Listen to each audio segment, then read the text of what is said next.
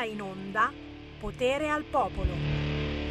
E diamo subito la linea al nostro populista per eccellenza, Sammy Varin. Potere al popolo, potere ai territori. Buon pomeriggio da Sammy Varin, ben ritrovati sulla nostra e vostra RL Radio Libertà, Libertà. Signori, anche oggi Giro d'Italia per dare potere ai territori. Ma attenzione, tra pochissimo ci collegheremo anche con l'astrologa perché potere ai territori senza sapere nulla di che ci aspetta nei prossimi giorni. L'astrologa farà certamente previsioni azzeccate, ma prima ancora non posso che ringraziare il Corriere della Sera in questo momento l'ha messo addirittura in pagina. Grazie Corriere che si fa i fatti nostri, oltre eh, che avere passato il weekend a ringraziare gli amici eh, di sinistra e di centrosinistra che danno sinceri consigli alla Lega eh, su mh, mm, come passare questo eh, particolare momento politico e quindi se stare un po' più al centro, un po' meno a destra. Ringraziamo, eh, ringraziamo, ma non abbiamo bisogno dei loro consigli, cari amici di sinistra. Ora il Corriere oggi fa un bel servizio sulla vita da positivo di Matteo Salvini, lo sapete, il nostro segretario è risultato positivo e allora non c'è assolutamente nulla, ma chiaramente per qualche giorno deve restare rinchiuso. La vita da positivo di Salvini, tra pizza fatta in casa, Sanremo, calcio e politica. Il segretario della Lega racconta sui social i suoi giorni in quarantena mentre affronta le tensioni del centrodestra. Ragazzi, questi si fanno i fatti nostri come al solito. Ma quest'oggi non potremo non dire qualcosa anche su Sanremo, ragazzi. È passato, è finita. Anche stasera non ci sarà Sanremo come ieri. Sembra incredibile. Ieri c'era il Papa e anche sta cosetta, insomma. Eh, che eh, si intervista il Papa, eh, che ad Amadeus ha chiamato il Presidente della Repubblica e il Papa che va da Fazio, ma è tutto normale, direte voi. Mm, parleremo, parleremo, certo, certo, certo. Ah, ecco, c'è Denarov, c'è Denarov che non posso non salutare perché è un vecchio, vecchio amico, e oltre che del sottoscritto che lo passava negli anni Ottanta a Radio Milano Caponord, anche di tutti voi, insomma, che avete superato i 40 e i 50, Denarov ha un'ideona per il prossimo Sanremo. Sì, sì, sì, sì, sì, sì, sì proprio. Se, se Mahmoud e Blanco hanno vinto, scrive lui oggi sui social, miagolando, perché la canzone Brivido è particolarissima, sembra davvero miagolata. Beh, il prossimo anno Denaro preparerà lui una versione di qualche sua bella canzone in versione Bau Bau, in versione cane. Ma Mahmoud è l'orgoglio di Milano, Denaro, non toccare Mahmoud che Sala si incazza, pensate che in zona Navigli hanno fatto addirittura un murales per la coppia miagolante Mahmoud e Blanco, Parleremo anche di questo, il tempo della canzone indipendente, ragazzi. Ve la lancio subito prima di aprire le ostilità allo 0266203529 e parlare di territori, ma anche con la nostra astrologa. Andiamo a Roma. C'è Mario da Roma che non lo sapevo, oltre che ascoltare Radio Libertà, canta pure, si fa chiamare Sleep Driver e senti che pezzo intitolato The Cyborg. I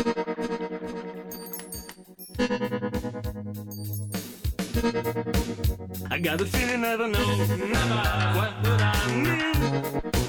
The calling birds ring round, and I have no fear.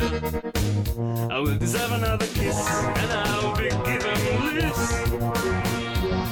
You'll never know what matters in time of war when people run away from it. she's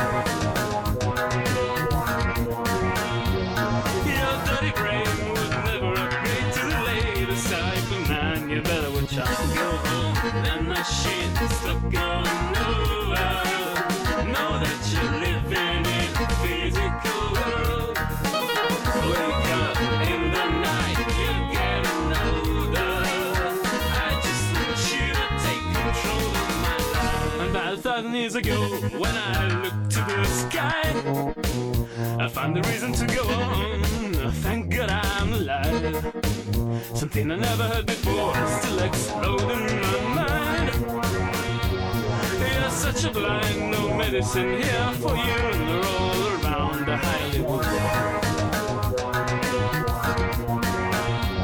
Somebody should try to find out the weakness of the ones who look like you. Go home and the shit's not going nowhere. Know that you're living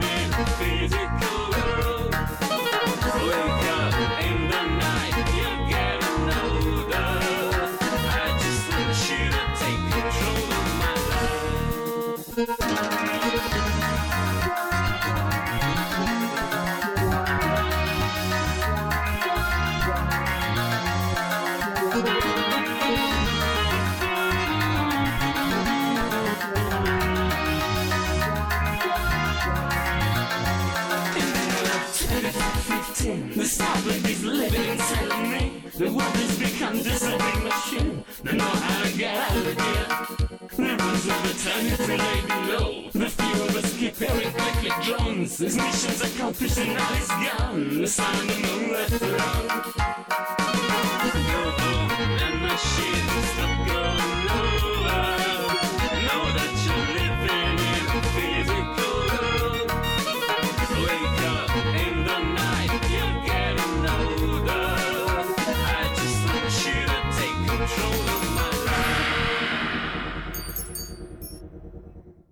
Senatori presenti 319, senatori votanti 318. Va ora in onda Politicastri, una lettura politica degli astri, fatti e misfatti, con Deborah Bellotti. Senatori, no, no, no, per favore, per favore, togliete quella bottiglia là. Non stiamo mica all'osteria. Avete brindato, avete brindato con questo nuovo presidente della Repubblica che giustamente nel suo discorso ne ha dette di tutti i colori a quello vecchio. Bravo, bravo, bravo, ma arrivano ancora, ancora complimenti. Il discorso più applaudito della storia del Quirinale. Eh, beh, 55 applausi sono tanti. Io sentivo la diretta e dicevo, ma c'è qualcosa di strano, ma non è Sanremo cosa sta succedendo e ho capito di chi è stato il merito. Merito della citazione dell'autonomia, ragazzi. Si è ricordato il nuovo presidente della Repubblica, mica quello vecchio, eh, mica quello vecchio che non ci pensava, quello nuovo, si è ricordato dell'autonomia e ha detto anche una frase, guarda, me la sono segnata perché questa è, è passata inosservata, ma è potentissima. Ha detto anche poteri economici sovranazionali tendono a prevalere e a imporsi aggirando il processo democratico. Ragazzi, questa vi era sfuggita. Capite il motivo per cui 55 applausi? Bravo, bravo il nuovo presidente della Repubblica. Chiaramente noi ve l'avevamo detto. Ve l'avevamo detto, ragazzi. Eh, vi avevamo messo sul chi va là. Grazie certamente a chi ogni settimana dopo le 13 ci apre le ostilità allo 0266203529 con i vostri commenti, prevedendo ciò che potrebbe accadere. Abbiamo con noi la signora delle stelle, Deborah Bellotti. Buongiorno Sammy, ben trovato, ben trovati a tutti gli ascoltatori. Beh, dai, in verità me la sono cavata per il rotto della cuffia perché se ti ricordi avevo detto a dicembre all'ultimo minuto potrebbe esserci una sorpresa in merito al Presidente della Repubblica e così è stata. Io sono stato felicissimo, guarda, piuttosto che avere qualcun altro, e lo sai chi intendo dire per qualcun altro, gentiloni, gentiloni, siate felici, voglio vedervi col sorriso piuttosto che gentiloni, ma va bene Mattarella, abbiamo strizzato l'occhio ai poteri forti perché, perché ci abbiamo già provato a buttarli giù, non ci si riesce, meglio strizzare l'occhio ai poteri forti e continuare a lavorare, mai come questo momento con i consigli eh, di tutto l'arco costituzionale. Noi ringraziamo chiaramente gli amici di sinistra, di centrosinistra che stanno consigliando Matteo Salvini in questi giorni cosa fare. Oh, se non ci foste voi, Franceschini, Letta, meno male che ci date dei consigli, mentre, mentre tutto è come prima, anzi peggio. Beh, oggi, oggi, ne hanno arrestati altri due delle Taharrush Gamea, eh, amici migranti non ancora maggiorenni, uno egiziano, l'altro non mi ricordo se marocchino, eh, arrivato non accompagnato, quindi un, un povero ragazzo senza famiglia eh, del quale giustamente ci siamo occupati e che poi eh, semplicemente ha voluto festeggiare il Capodanno facendo Taharrush Gamea in piazza Duomo. Chi dobbiamo ringraziare per tutto ciò? Lo dico, non lo dico, lo dico, non lo dico, ma sì che ve lo dico. Ancora una volta il Movimento 5 Stelle.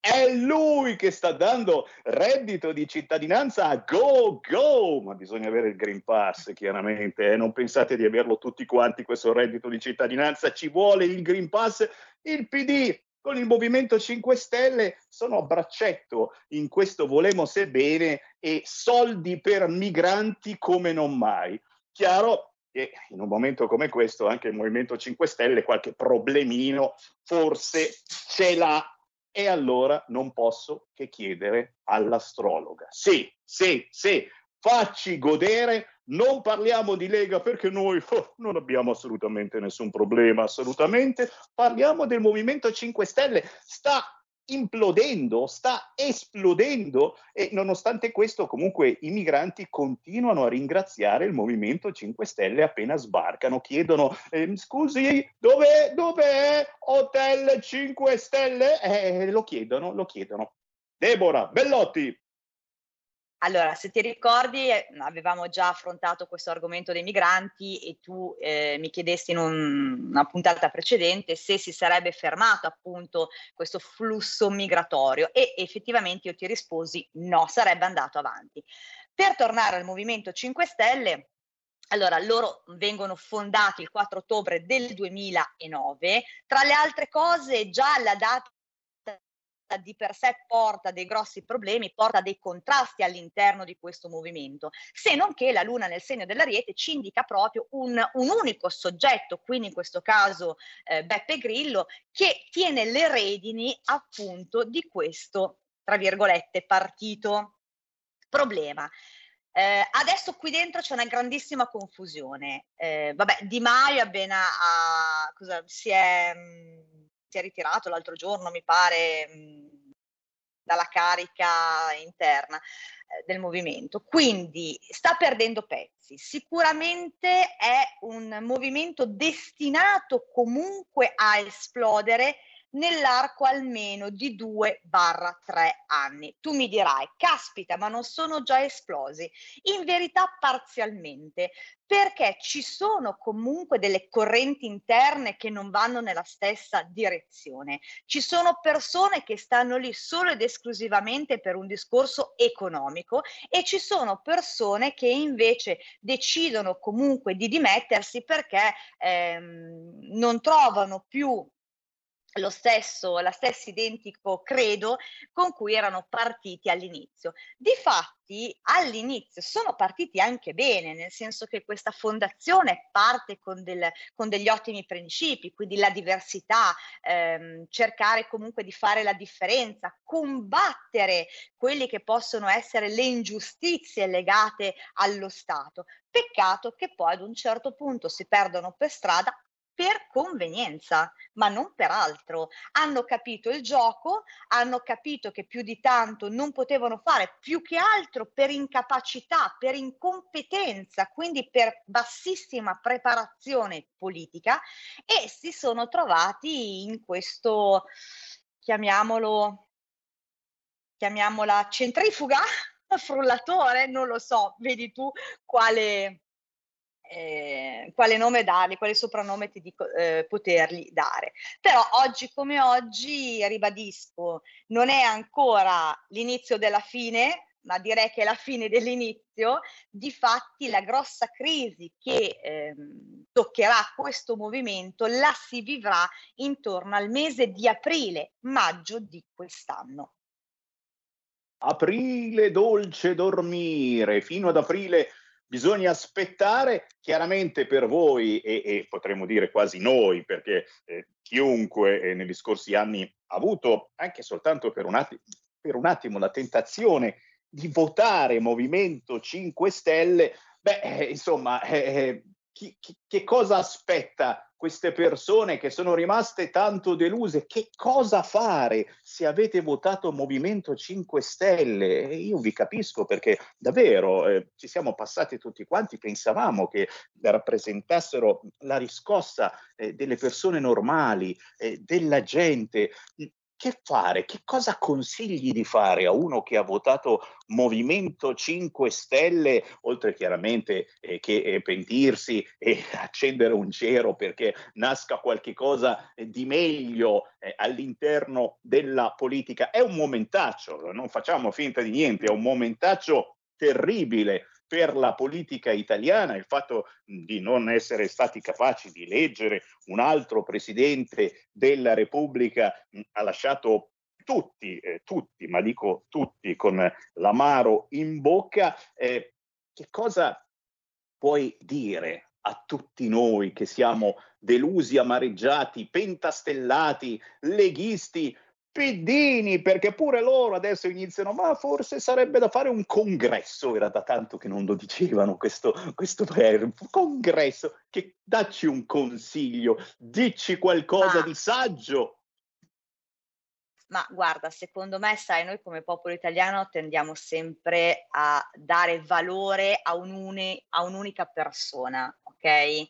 Quindi ci siamo in qualche modo affidati, chi più né meno, chi li ha votato, chi no, a un cambiamento voluto, sentito, partecipe appunto da tutto il popolo italiano. Questo non è avvenuto, ma non è avvenuto perché? Perché fondamentalmente abbiamo riposto male le nostre speranze, ma eh, oggi come oggi le stesse vengono comunque vanificate anche da parte degli altri partiti. Quindi si assiste plo- proprio ad una debacle, ad un fallimento a 360 gradi di tutta la politica, ma non solo, della comunicazione. Il problema è che negli ultimi dieci anni questa politica è diventata un po' una sorta di grande fratello. Mettiamo tutti nel pentolone, cerchiamo di accaparrarci i voti, poi quando arrivano lì, oh, ragazzi, tutto quello che viene detto non si verifica.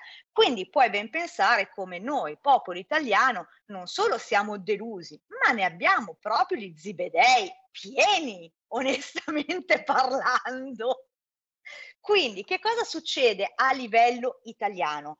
Sicuramente siamo demotivati, scoraggiati, eh, nonostante ci dicono che mh, ci sia una crescita economica, in realtà intorno a noi quello che stiamo vivendo è una crisi a 360 gradi. La paura maggiore è quello di eh, vivere la stessa situazione che ha vissuto la Grecia L'Europa vive su un'illusione, quindi su una parola, su una fondazione che fondamentalmente sta perdendo acqua da tutte le parti. Insomma, siamo su una barca praticamente piena di buchi, neanche l'Erdarmer ce l'ha. cioè, è lì l'elementare, il formaggio, la groviera, stiamo perdendo acqua da tutte le parti. Allora, che cosa succede? Che ovviamente come popolo oggi come oggi, ci attendiamo come sempre e da sempre il salvatore della patria. Sì, ma non c'è È quello il problema. In questo momento non c'è. Quindi che si parli di Movimento di 5 Stelle, che si parli di Matteo Salvini, che si parli di Renzi, che si parli di Letta, PD e compagnia bella, non c'è nessuno in grado di eh, prendere la fiducia del popolo. Siamo completamente allo sbando. Tieni conto che se noi andiamo a guardare il periodo storico, quindi dal 1931 a dopo, non è detto che possa emergere una figura sì controcorrente, ma che ad un certo punto si imponga un po' con fare dittatoriale. Allora, qui secondo me, dato che la grande coalizione ha perso acqua da tutte le parti, bisognerebbe fermarsi un attimo, parlo della Lega come parlo ovviamente del PD, e cercare di ascoltare di più la voce popolare, perché l'italiano fondamentalmente gli interessa una cosa sola, lavorare, anzi due, e spendere, quindi vivere una vita dignitosa e al tempo stesso non avere problemi. Essere servi fondamentalmente di un'Europa non ci sta più bene, anzi saremmo quasi disposti a fare default, fallimento, pur di uscire da questa Europa, tanto noi le forze, la capacità di risorgere le abbiamo. Chiaro. E sentite che, che parole di speranza che arrivano dall'astrologa. Siete un po' rinfrancati da queste parole. C'è una chiamata, c'è una chiamata allo 0266203529. Sentiamola, pronto? Ciao Sammy, tutto bene? Sono Lidia di Ciao. De Pecchi. Tutto a posto? Ciao. Sì, Ascolta, oggi è il 7 di febbraio, volevo farti fare gli auguri ai tuoi bambini. Oh, ma grazie, ma come, come fate ad avere una memoria del genere? Vero, è vero, è Eh. vero, grazie Lidia, oggi compiono Ciao, 11 ciao. anni i figli di Sammy Varin, eh, lo ammetto, lo ammetto, lo ammetto, faremo feste, ne abbiamo già fatte, ne facciamo. Grazie Lidia, non posso, non posso certamente far finta di niente ragazzi, ciò che vi abbiamo detto fino adesso sono delle previsioni che poi trovano eh, purtroppo eh, eh, delle buone motivazioni per avverarsi. Deborah Bellotti, signora delle stelle, anzi dei 5 stelle quest'oggi, ora ci dà i suoi contatti perché sono certo che qualcuno di voi vuole una previsione personale, vedo, prevedo, stravedo, la trovate su tutti i social, Deborah Bellotti, signora delle stelle, ma se volete una previsione apposta per voi perché avete votato Movimento 5 Stelle e siete disperati, Deborah, dove possiamo trovarti? Allora, gli ascoltatori possono chiamare al numero 333 13 39 765, te lo ripeto, 333 13 39 765. Ovviamente risponde il mio papi segretario perché se io sono in consulenza, lui quantomeno mi appoggia in questo servizio. E lo ringraziamo, il tuo papà, così come ringraziamo te per eh, la tua simpatia e, e per darci qualcosa in anticipo. Sappiate che si avvera, certo che si avvera. Deborah Bellotti, la prossima settimana alle 13 ci ritroviamo. Ciao, buona settimana. Un abbraccio, altrettanto, ciao Sammy. Avete ascoltato Politicastri con Deborah Bellotti.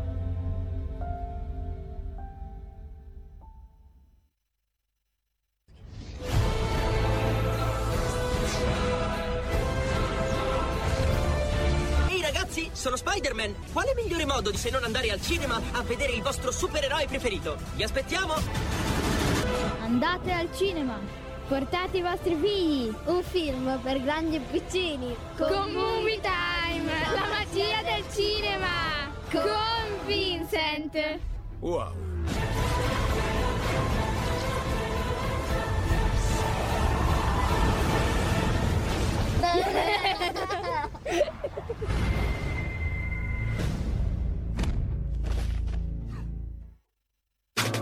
Stai ascoltando Radio Libertà. la tua voce libera, senza filtri né censura. La tua radio. In quanti ti promettono trasparenza, ma alla fine ti ritrovi sempre con la bocca chiusa e non puoi dire quello che pensi? Radio Libertà non ha filtri né censure. Ascolta la gente e parla come la gente.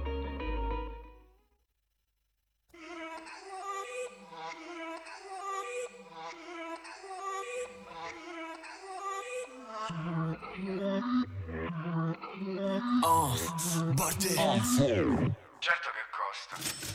Fanno fuoco anche i miei passi Nelle cazzo sciocco, buono non sassi Sono più cazzi che soldi che incassi Mi sentirei meglio se non respirassi Schivo le piste mentre giro miste. Fratello non esiste che io tocchi il fondo. Le facce piste su queste riviste Nessun dio t'assiste, sei feccia del mondo.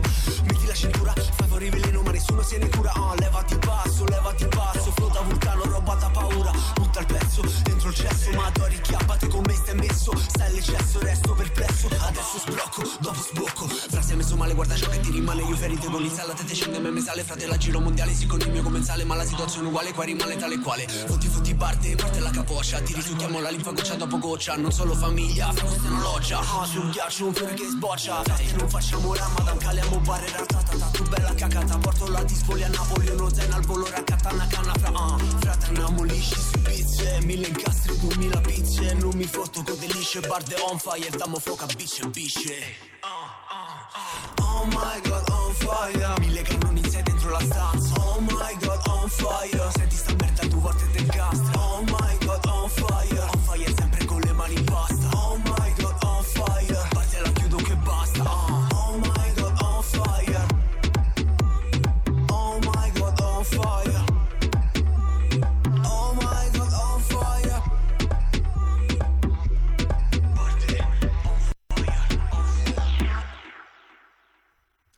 E la linea torna subito a Sammy Varin.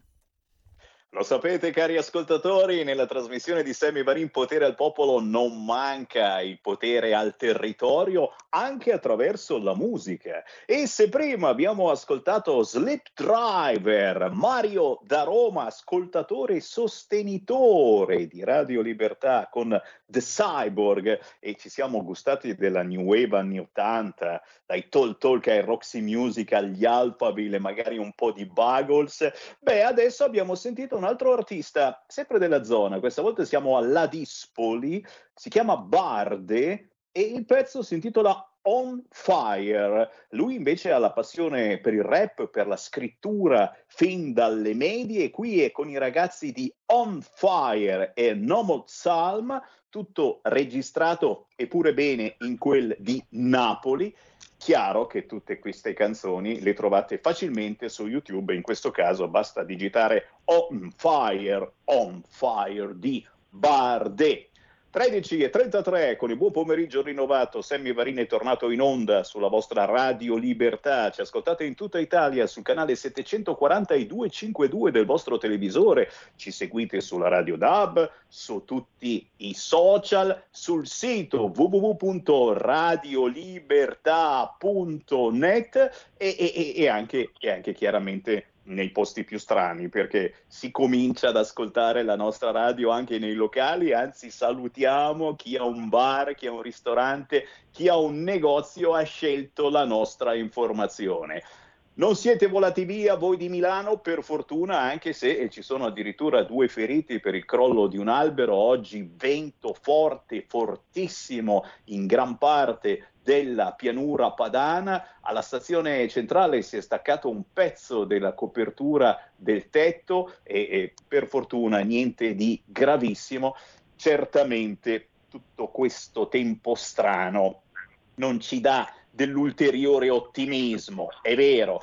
A proposito di mancanza di ottimismo, beh, cominciamo il nostro giro nei territori italiani andando in Emilia Romagna. Eh già, dove l'ottimismo, almeno da parte di una certa parte politica, è sotto lo zero. Perché? Perché stanno per arrivare i fondi del PNRR, i famosi fondi europei, e la sensazione che si ha è che stia ancora una volta trionfando una certa burocrazia targata PD, ma sicuramente mi sbaglio. E allora sapete che ho fatto? Ho chiamato il consigliere regionale, uno dei consiglieri regionali della Lega in Emilia Romagna. Sto parlando con Stefano Bargi. Ciao Stefano! Ciao Sammy, un saluto anche a chi ci ascolta. Grazie, grazie, grazie. E eh beh, certo, eh, ottimismo poco, pochissimo, già è un momentaccio dal punto di vista politico in generale. Poi sapere che arrivano tutti questi soldi del PNRR e che a Bologna e in Emilia Romagna in generale vengono usati nei modi più strani e strampalati, ci fa pensare, ma lascio parlare te. Giustamente come consigliere regionale state eh, trattando queste situazioni è arrivato il solito documento preconfezionato che c'è dentro, che sta succedendo con questo PNRR in Emilia Romagna.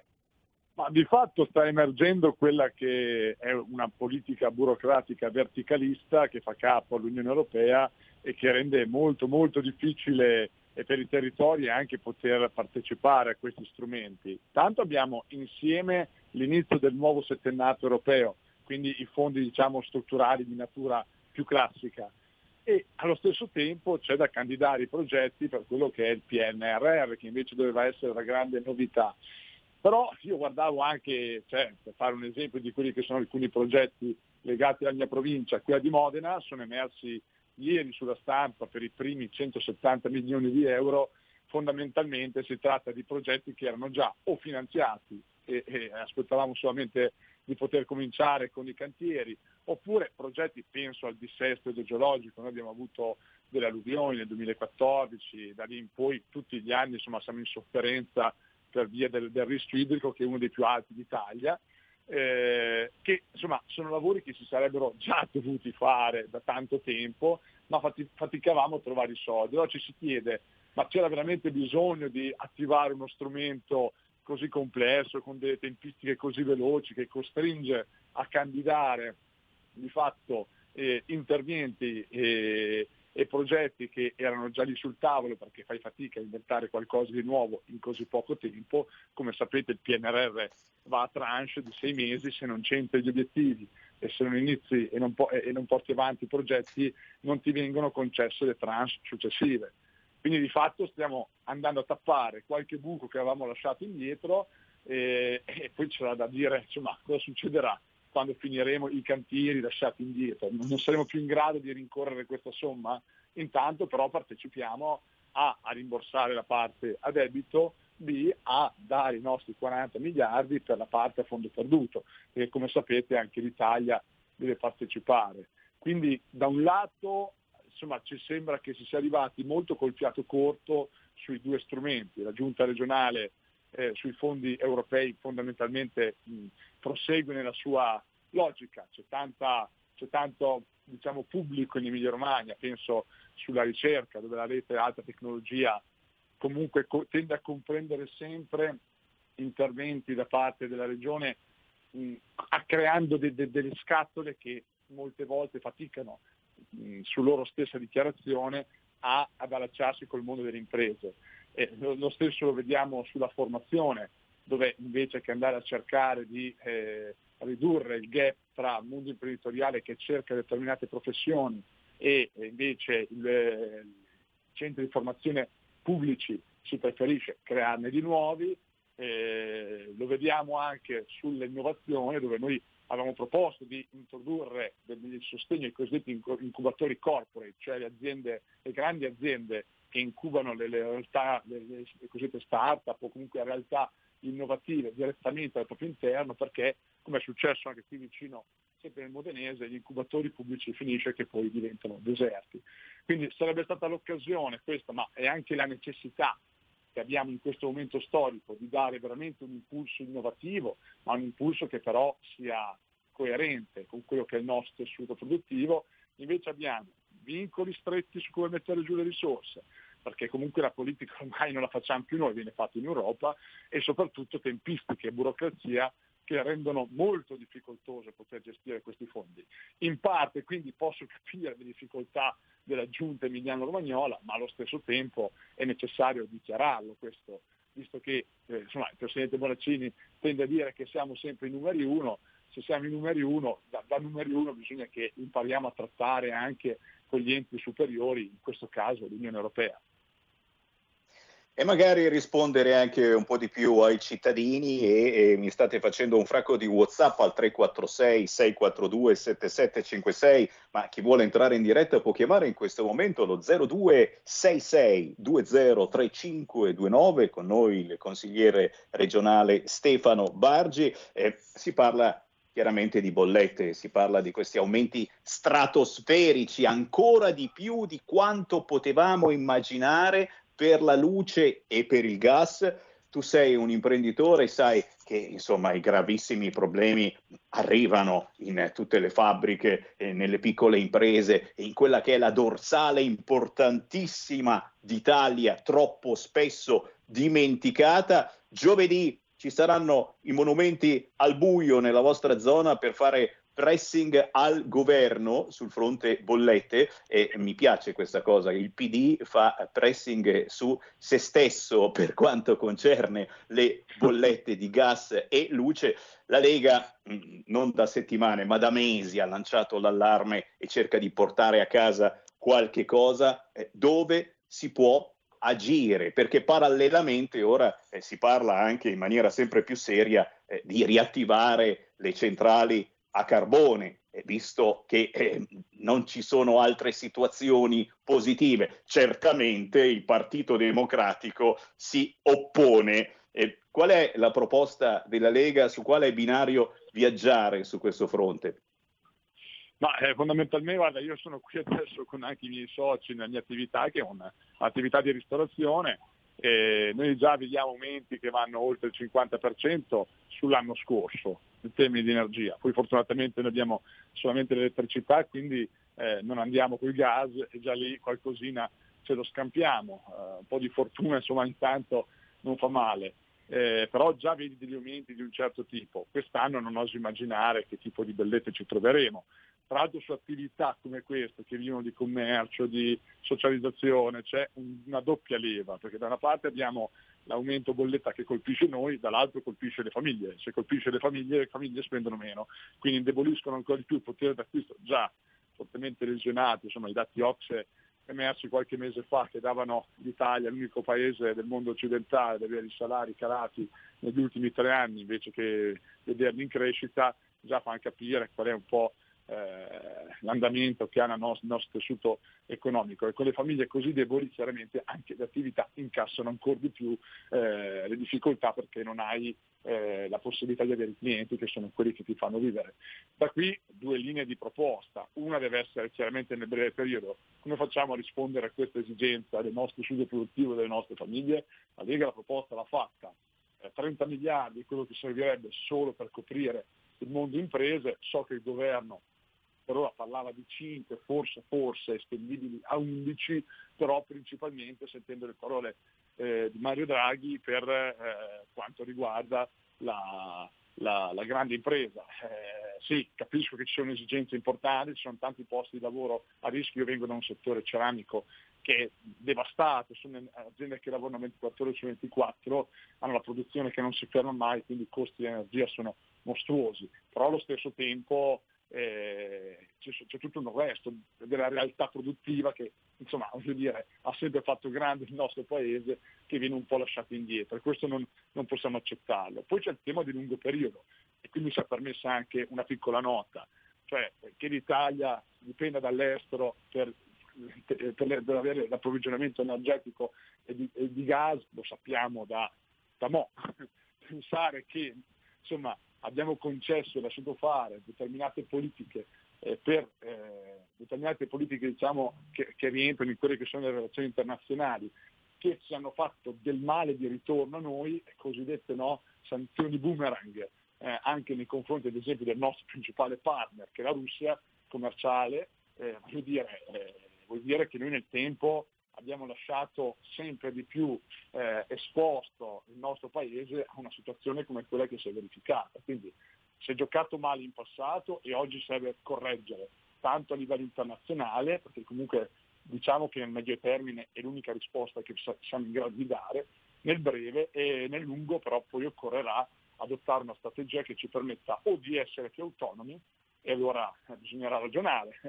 Chiaro che nel, nel brevissimo forse le centrali a carbone sono l'unica risposta, ma ragionare sul nucleare di nuova generazione dovrebbe essere è un passaggio doveroso che la politica deve assolutamente fare, anche perché si di energia pulita, il contrario del carbone, e, e, e, o comunque il passaggio a livello internazionale, perché non possiamo permetterci di ritrovarci in, in situazioni come queste dove a farne le spese come sempre poi il nostro tessuto, tessuto produttivo e le nostre famiglie.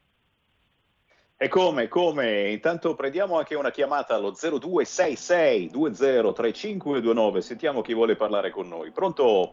Pronto, sono Mauro da Reggio Emilia, saluto il consigliere. Ciao. Due cose in particolare. A Reggio Emilia quei fuori di cervello del sindaco Vecchi e di Bonaccini, quel pallone gonfiato lì, hanno messo in piedi il progetto per la SILC, no?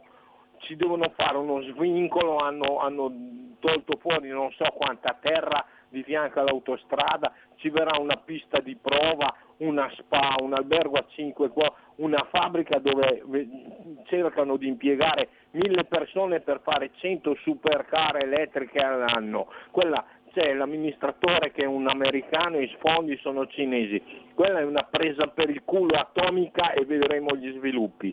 Secondo, io ho degli amici che sono nel distretto ceramico di Castellarano e Sassuolo di fronte.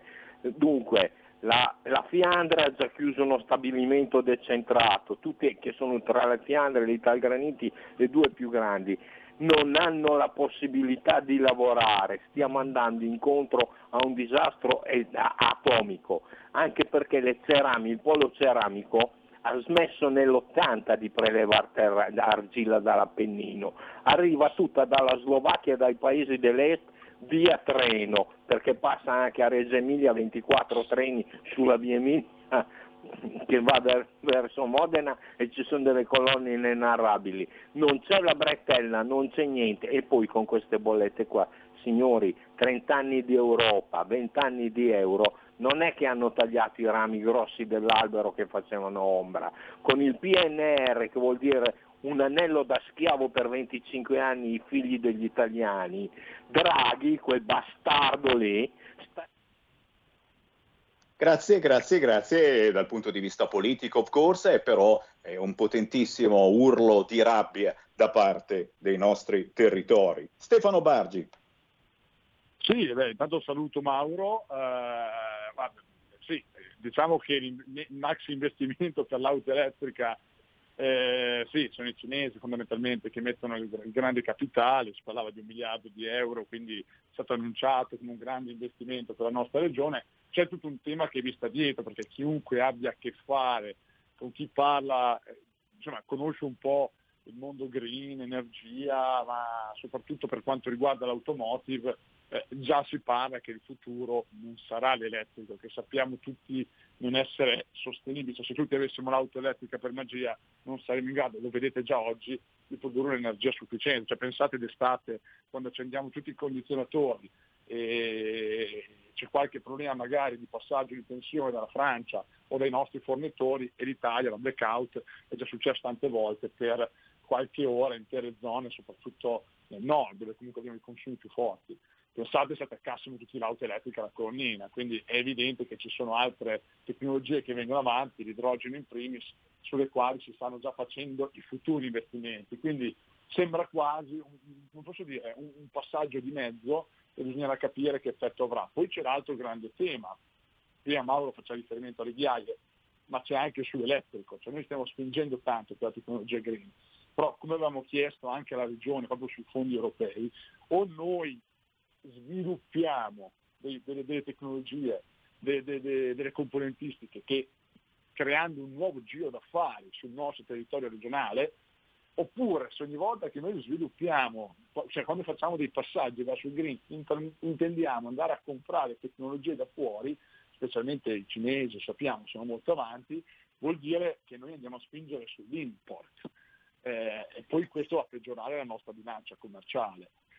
L'altro tema, quello del distretto ceramico, è quello che dicevo prima, cioè lo so, io, io sono di Sassuolo, proprio quindi conosco molto bene la realtà del distretto ceramico, parliamo chiaramente in questo caso del ceramica intese come piastrelle, non come diciamo ehm, eh, sposate, insomma tutto quello che è il resto della ceramica, parliamo delle piastrelle, che però è un settore produttivo molto importante per la nostra regione, ma anche per il paese. Uno di, se vi ricordate, è quello dove quest'estate Mario Draghi andò, venne qui in visita dentro le nostre aziende per dire è il settore che è ripartito meglio in Italia, perché è un settore che ha una fortissima attrazione all'estero, eh, gli ordini ci sono, gli imprenditori confermano che ci sono, però ho fatto un esempio anche Mauro, insomma ci sono alcune aziende che devono fermare la produzione per i costi di energia che hanno adesso, perché vendere, rincarare, mettere, mettere il prezzo della piastrella al costo dell'energia di oggi renderebbe il prezzo fuori mercato contro i concorrenti cinesi, spagnoli o sudamericani che questo settore ha.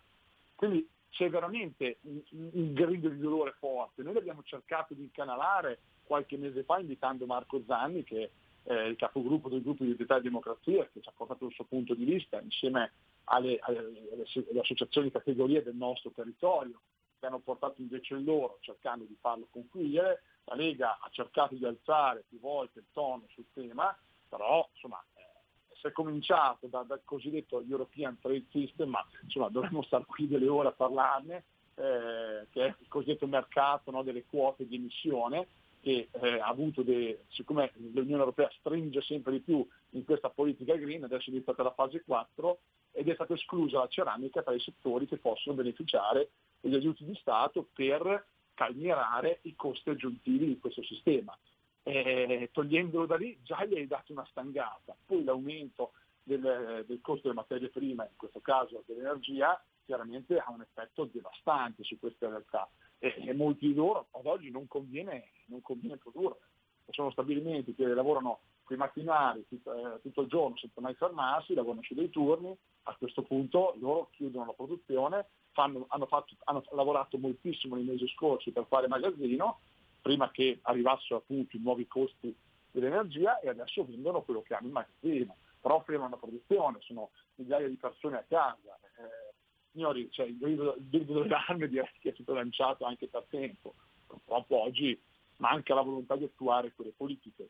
Una risposta che mi avrebbe da dare, noi rincorriamo, giustamente Mario, Mauro era molto arrabbiato anche sul PNRR, i vincoli che andiamo a subire, rincorriamo questo strumento nuovo, ricordiamoci che l'Italia è un contribuente netto dell'Unione Europea, cioè è un paese che dà più di quello che riceve, ma non sarebbe stato sufficiente sospendere i versamenti lasciando libertà al Paese, alle regioni, di mettere a terra i soldi per compatibili con quello che è il proprio tessuto produttivo per cercare da una, da parte di arginare, dall'altra di cercare di creare sviluppo e innovazione, ma legata a quello che è i nostri settori. Questa è, è la domanda che mi viene spontanea, tanto facile, ma purtroppo la scelta è sempre quella di andare a complicarci la vita.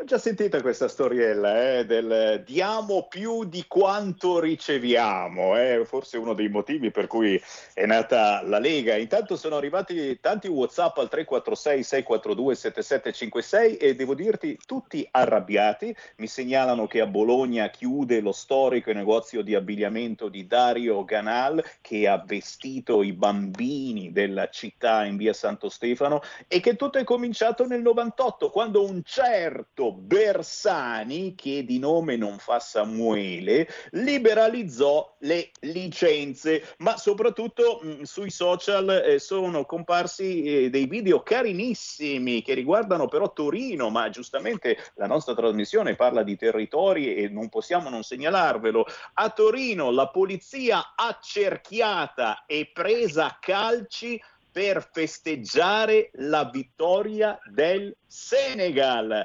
Amici africani di seconda generazione, avete festeggiato così la vittoria del Senegal, bravi, bravi. E tutto ciò mi ricorda certamente il Taharrush Gamea di Milano, ma soprattutto la situazione immigrazione fuori controllo e sicurezza in gran parte d'Italia anche nella tua zona dove ci sono illustri sindaci in Emilia Romagna che eh, hanno lanciato l'allarme chiedendo aiuto al proprio partito e al Viminale. Oh, zitti, zitti, oggi è passato più di un mese dal Taharrush Gamea, dalle feste di fine anno degli amici immigranti di seconda generazione, ne hanno arrestati altri due minorenni, eh, uno egiziano, l'altro mi pare marocchino, ma soprattutto è venuto poverino da solo nel nostro paese, non accompagnato e questo è uno dei drammi più pazzeschi. Io genitore no, non potrei mai liberarmi di mio figlio mettendolo su un barcone, soprattutto perché se poi mio figlio va in centro Milano a violentare le ragazzine, mi girerebbero anche le palle, ma questa, questa non c'entra proprio niente. E scherzi a parte, oggi, eh, dopo un mese, arriva la Lamorgese a Milano Uh, arriva la Lamorgese a Milano. Uh, mi zittisco e una battuta sulla questione sicurezza per salutarti e ringraziarti. Stefano Bargi ci vuole. Stefano. Beh, noi sapete, no? l'Emilia Romagna, terra di accoglienza, noi abbiamo sempre avuto le più grandi cooperative che facevano dell'accoglienza il proprio giro d'affari principale, perché era un vero e proprio giro d'affari quindi insomma conosciamo benissimo la situazione, ma anche questa cioè, eh, sono tematiche sulle quali bisogna andare molto più a fondo. Cioè, eh, quando si dice no, lascia... sento molto questa frase nella politica ultimamente, lasciamo da parte le ideologie e parliamo del bene del paese. Allora, io dico che il bene del paese è, è, è, la base principale, se no non dovresti neanche fare politica. Quindi il tema dopo diventa che modello di società vogliamo. Allora, perché l'ideologia c'è sempre, oggi in Europa prevale un liberismo eh, molto spinto, un capitalismo finanziario molto spinto che ha fatto sì che il costo del lavoro diventasse solo un costo e non più un, un, elemento, un fattore produttivo di valore, di valorizzazione della persona. Quando il lavoro è un costo uno cerca la manovalanza dove, dove costa meno eh, e così abbiamo adottato un sistema che ci ha permesso di riempirci di persone che giustamente servivano allo scopo di abbassare il costo del lavoro, ma la gestione poi sociale ricadeva sui territori e sui sindaci che oggi, anche se sono del PD, si lamentano. Noi abbiamo problemi con baby gang, spesso composte da ragazzi eh, stranieri, da genitori che non hanno niente, fai fatica anche a multarli, cioè li vai a prendere ma eh, tanto non hanno niente da darti, fai fatica ad andare avanti eh, con delle sanzioni.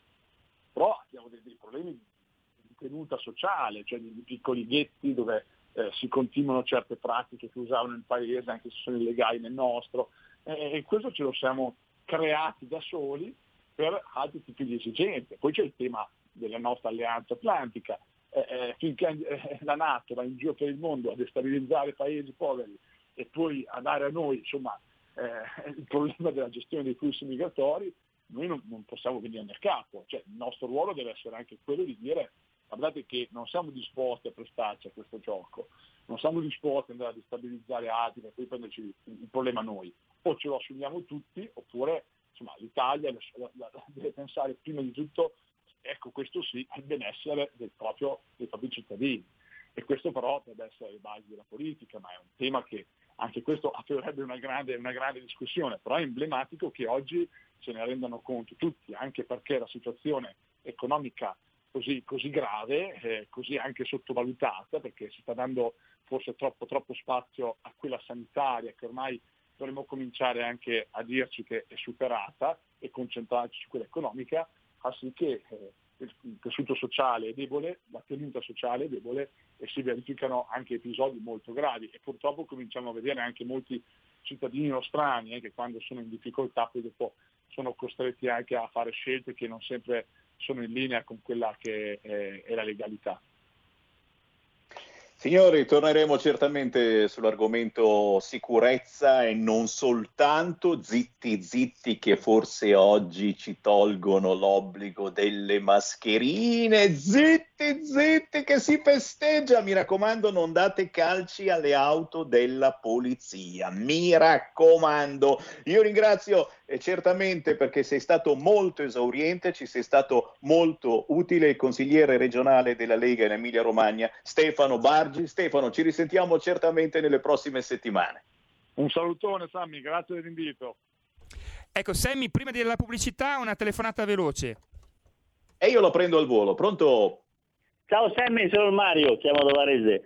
Ui, Ciao. sent- Ciao, ho sentito che i tuoi figli fanno gli anni, perciò ci sentiamo ancora prima quando non avevi figli. Auguroni. Altra cosa, Grazie. purtroppo anche a me la Lega mi ha deluso un po' tanto stavolta, perché ho visto che anche loro si sono incanalati nel sistema e mi dispiace paragonarle ai 5 Stelle, sinceramente. Quelli sono incapaci, però sono rimasto molto deluso anch'io, non lo so. Ciao Sammy, grazie, auguroni ai tuoi bambini.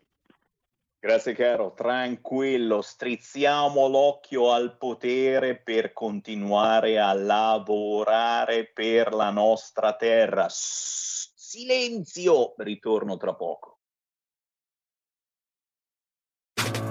Stai ascoltando Radio Libertà. la tua voce libera, senza filtri né censura. La tua radio.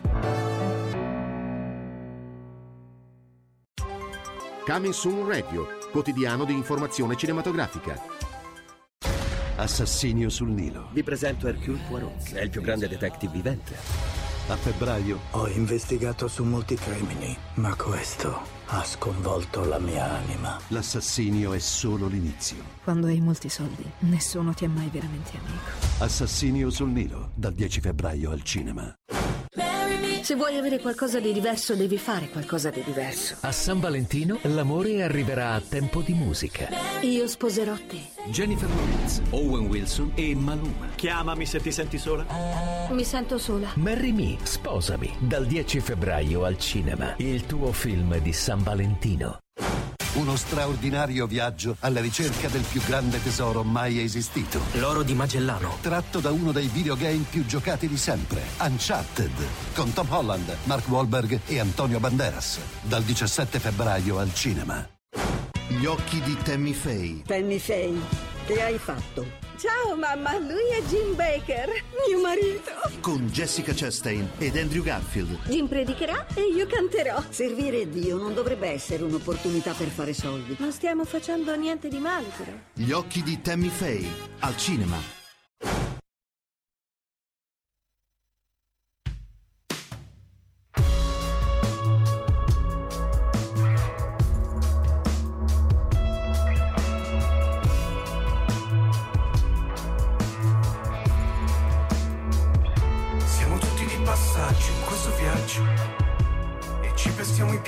Per un po' di spazio. Siamo tutti per la libertà degli altri, ma l'importante è che non ci sia niente sopra il mio passaggio. Dai, facciamo un patto. Diciamo che ci amiamo in 15 secondi. Diciamoci partiamo, sì, per pochi giorni. Io che mi metto in posa e tu che mi assecondi. Perdiamoci in centro a Milano.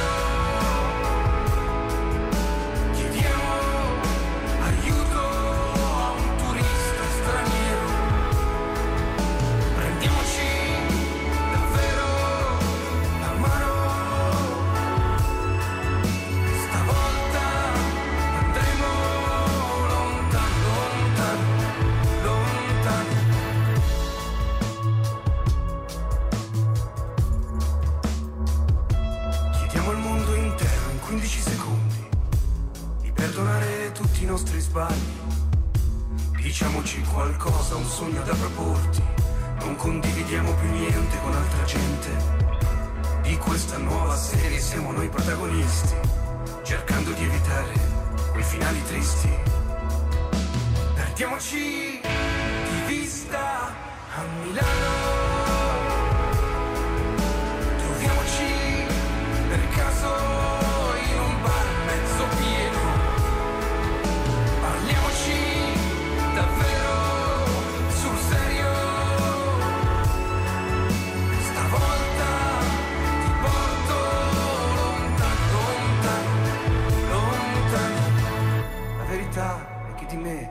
Ormai sanno tutto. Io ancora non ho raccontato niente. Non ho ancora raccontato niente. Siamo tutti di passaggio in questo viaggio e ci pestiamo i piedi per un po' di spazio. Perdiamoci in centro a Milano.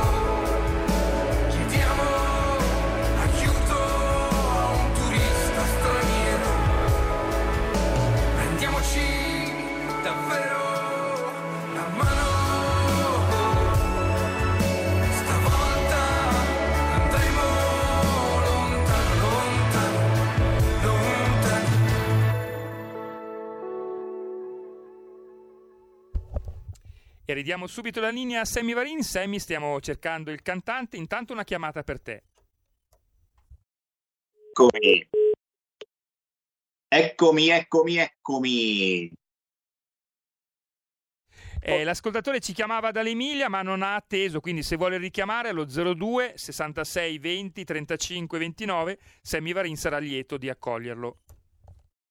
Grazie, grazie, grazie. Sì, perché potere al popolo è potere ai territori, ma soprattutto potere a voi ascoltatori che entrate in diretta senza filtri né censura chiamando semplicemente questo numero 0266203529 o facendoci un WhatsApp al 346 642 7756 e tra poco ve ne leggo. Intanto ci siamo sentiti la nuova comunicazione musicale, signori, si chiama Santo Ianni Santo Ianni. Il pezzo che abbiamo ascoltato si intitola 15 secondi e lo abbiamo in linea. Santo Ianni, ciao!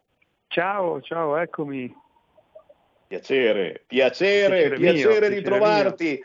Donato Santo Ianni da Milano, Sant'autore, così ti additi direttamente sui social. Fin da piccolo hai scoperto di avere questo superpotere, il superpotere di scrivere canzoni e certo non posso non chiederti com'è nata questa passione perché, attenzione, è una passione quella di eh, scrivere canzoni che riguarda anche moltissimi di noi e chi poi eh, effettivamente riesce a, a produrla la canzone, a mandarla fuori e questo pezzo 15 secondi, poi ce lo spieghi, è, è, un po' lo specchio di quello che stiamo vivendo da un punto di vista sociale con l'avvento della nuova comunicazione dei social. Eh, molti eh, magari ce la fanno a incidere il disco, come si diceva un tempo, moltissimi semplicemente lasciano lì qualcosa di scritto perché, perché fa bene scrivere. Come è nata questa tua passione?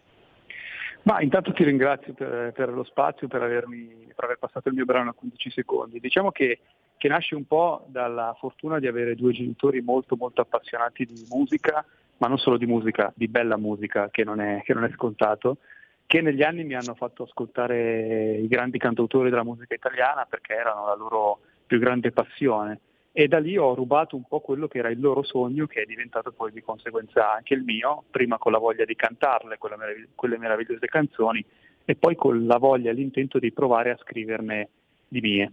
Da qui nasce un po' tutto.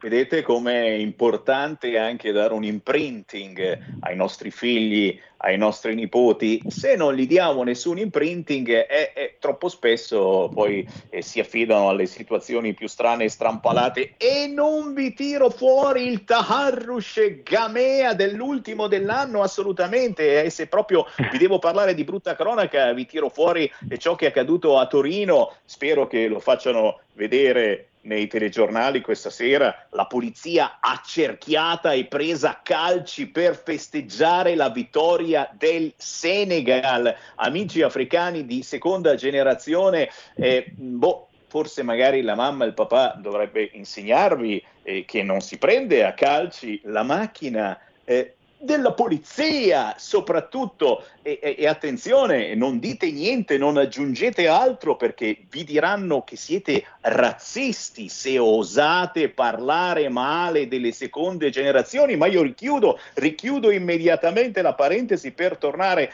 a parlare di musica ma soprattutto di questo pezzo. 15 secondi che si trova facilmente su tutti gli store digitali ma ancora più bello beccarlo su YouTube e, e, si scrive così, 15 secondi, Santo Ianni e salta fuori. Cosa ci hai messo dentro? Perché eh, questa canzone parla molto della nostra società, eh, di, dei giovani e non solo dei giovani, perché anche noi più grandicelli siamo quasi costretti a fare una storia su Instagram se vogliamo dire che ci siamo, è vero?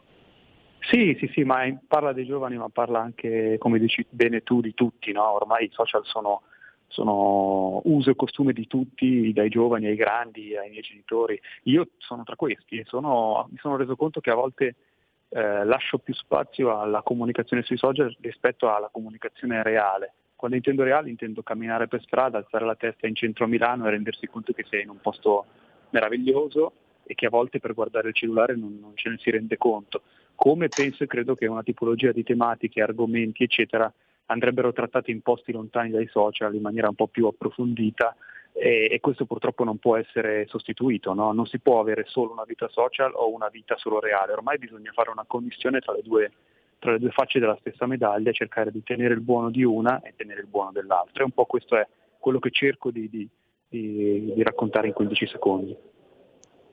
Ed è un pezzo da ascoltare e da riascoltare, secondo me, perché fa, fa, pensare. Ma attenzione, di Santo Ianni non c'è soltanto questa canzone, è uscito il nuovo album e quindi dacci qualche ragguaglio, invoglia i nostri radioascoltatori a cercare davvero la musica indipendente perché sono ancora un po' stressati, abbagliati dall'effetto Sanremo. A proposito, e devo salutare Dan storico cantante dance degli anni Ottanta che ha avuto un'ideona per il prossimo Sanremo è Mahmoud e Blanco hanno vinto miagolando una canzone, scrive sui social Denarov, il prossimo anno ne preparerà lui uno abbaiando ed è fatta chiaramente si scherza, però, però, però anche qui, signori, eh, se non siete soddisfatti di Sanremo e se volevate che vincesse Gianni Morandi come il sottoscritto e siamo rimasti un po' delusi di sto Mahmood e sto Blanco, una canzone impossibile da cantare, che ci riesce,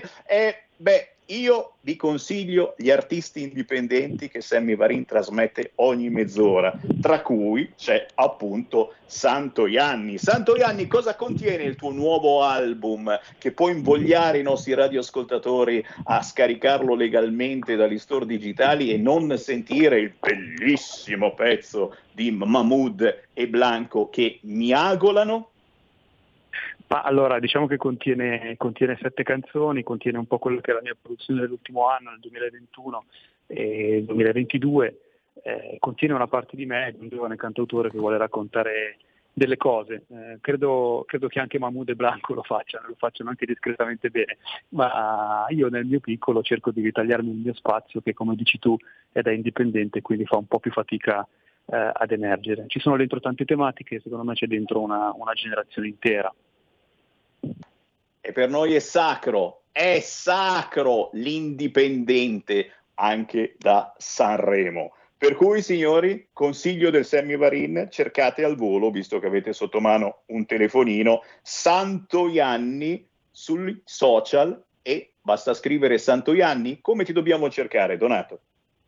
Sì, sì, in realtà io utilizzo poco i social, quello che utilizzo di più è Instagram e mi trovate con Io sono Santo Ianni ma anche solo scrivendo Santo Gianni vengo fuori io, a meno che voi non sbagliate, scrivete San Giovanni, allora a quel punto uscirà fuori un'altra persona, ma se cercate bene, cercate Santo Gianni, esco fuori io. Forte, forte, forte, io sono Santo Ianni da cercare sui social, ma soprattutto buona musica, piccoli tesori da ascoltare. Fortunati voi che avete scelto il nostro canale, quello più libero che esista, quello di Radio Libertà. Grazie Donato Santoianni, buon lavoro Grazie e alla prossima. Grazie mille, grazie mille, un saluto a tutti gli ascoltatori. Come potrei, come potrei, signori, abbandonarvi in un momento del genere? E lo so, lo so, lo so, e le notizie non sono mai buone, mai che diamo una buona notizia, non ce n'è una, eh, una, una, una, una, cioè è uscita adesso. Arianna Fontana, già argento nella staffetta mista, bis a Pechino la medaglia d'oro nei 500 metri conquistata nel 2018 in Corea. Questa è l'unica buona notizia che posso dare quest'oggi, non ne ho altre, se non, per fortuna, qualcuna magari ce la porta lui, lo scrittore che spesso e volentieri ospitiamo al lunedì, oggi si chiama Giuseppe Pantano. Ciao Giuseppe! Buonasera, ciao, buonasera a tutti. Da Roma, il terzo romanzo di Giuseppe Pantano si intitola Archi di sangue è un social thriller profondo ed emozionante sulla violenza di genere narrata su diversi piani temporali, ciò che accadeva al passato e ciò che accade quest'oggi. oh, oggi devo anche ricordare eppure la giornata internazionale contro il bullismo e ricordiamo che nel weekend a Milano un'anziana di 90 anni è stata presa a pugni in strada senza motivo e non voglio assolutamente pensare chi sia stato, però capite che c'è qualche cosa di strano che sta accadendo sul fronte sicurezza. Eh, Giuseppe, prima parlavamo eh, della notizia da Torino, speriamo che venga mostrata nei TG, la polizia accerchiata e presa a calci per festeggiare la vittoria del Senegal.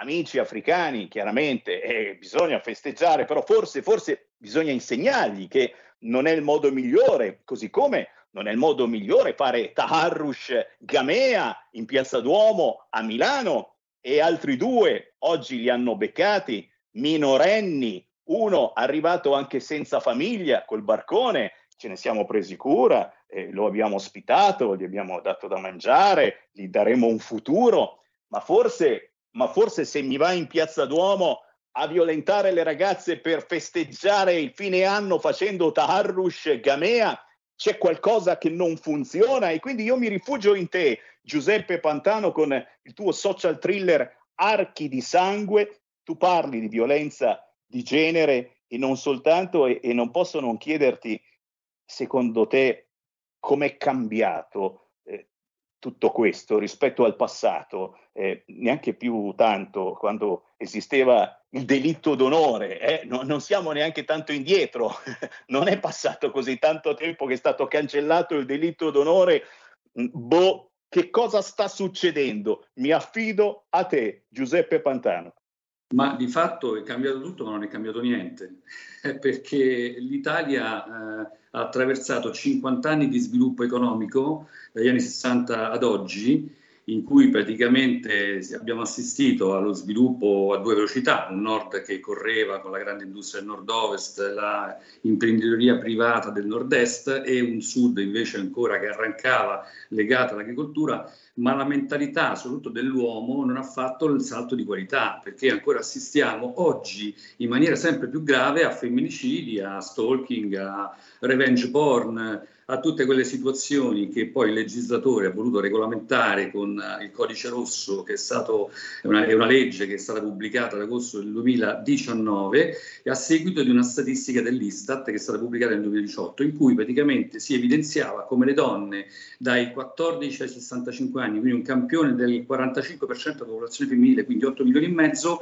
avessero subito nell'arco di questo periodo del, della loro vita almeno una molestia quindi questo sta a, a documentare il fatto che non è assolutamente cambiato nulla. Quindi negli anni 60, come dicevi giustamente tu, c'era il diritto d'onore, che tra l'altro paradossalmente è stato tolto dal, dal, dal codice penale solo negli anni 80, pensiamo che di gravità abbia questa cosa, e poi c'è il cosiddetto matrimonio riparatore per, per cercare di eh, diciamo, rifugiarsi in qualcosa di, eh, di, per l'onorabilità della famiglia. No? Quindi, ma se negli anni 60 tra virgolette, la cosa poteva anche essere giustificata da una tradizione millenaria legata a una struttura eh, patriarcale e molto maschilista della società, la cosa non può essere più assolutamente giustificata oggi che siamo oramai eh, abbiamo fatto dei, dei, salti in avanti enormi dove ancora però purtroppo la, la, il senso del possesso che ha l'uomo nei confronti della donna continua a essere molto. Archi di sangue è quindi un, un diciamo, un romanzo che vuole essere una denuncia col megafono di, di questo non cambiamento dell'Italia, eh, trovando spunto chiaramente in un, in un uh, romanzo thriller, anche molto diciamo, avvincente, eh, lega eh, i figli di tre, eh, come dicevi tu, eh, assi spazio-temporali paralleli, uno negli anni 60, uno nei giorni nostri e uno negli anni 80.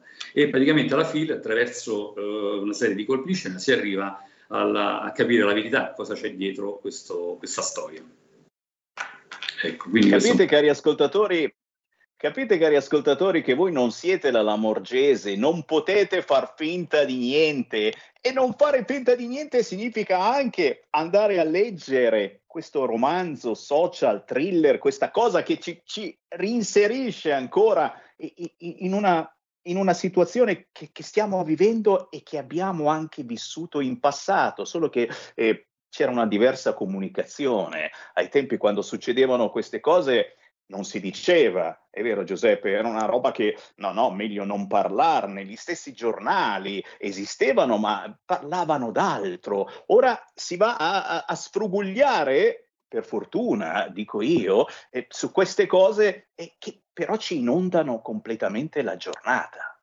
Esatto, infatti i, giornali sono pieni di questi fatti di cronaca. Io eh, in maniera un po' cinica devo dire che eh, affondo le radici dei miei romanzi proprio come fonte di ispirazione anche su, ai, dai giornali, dai fatti di cronaca cruenta, eh, da tutti i casi tra l'altro irrisolti, in Italia ne abbiamo tantissimi, cominciare dal delitto di Via Poma, ma anche lo stesso mostro di Firenze, no? se vogliamo, non è mai stato chiarito del tutto, ma per risalire anche agli anni 50, i casi della Montesio, del, di Anna Longo, eh, cadaveri trovati senza mai avere un colpevole. Quindi diciamo che purtroppo la cronaca dei giorni nostri, come dicevi te, eh, esalta la visibilità no, delle notizie. Allora negli anni 60 i fatti succedevano, erano anche fatti cruenti, ma tendevano a essere nascosti nelle quattro mura eh, domestiche per evitare di andare incontro alla critica, alla mancanza di onorabilità della famiglia, ecco, eh, tutte cose che adesso chiaramente non esistono più, però allora eh, erano il motivo per cui questi fatti venivano, rimanevano nascosti. Oggi invece eh, se ne parla, per fortuna,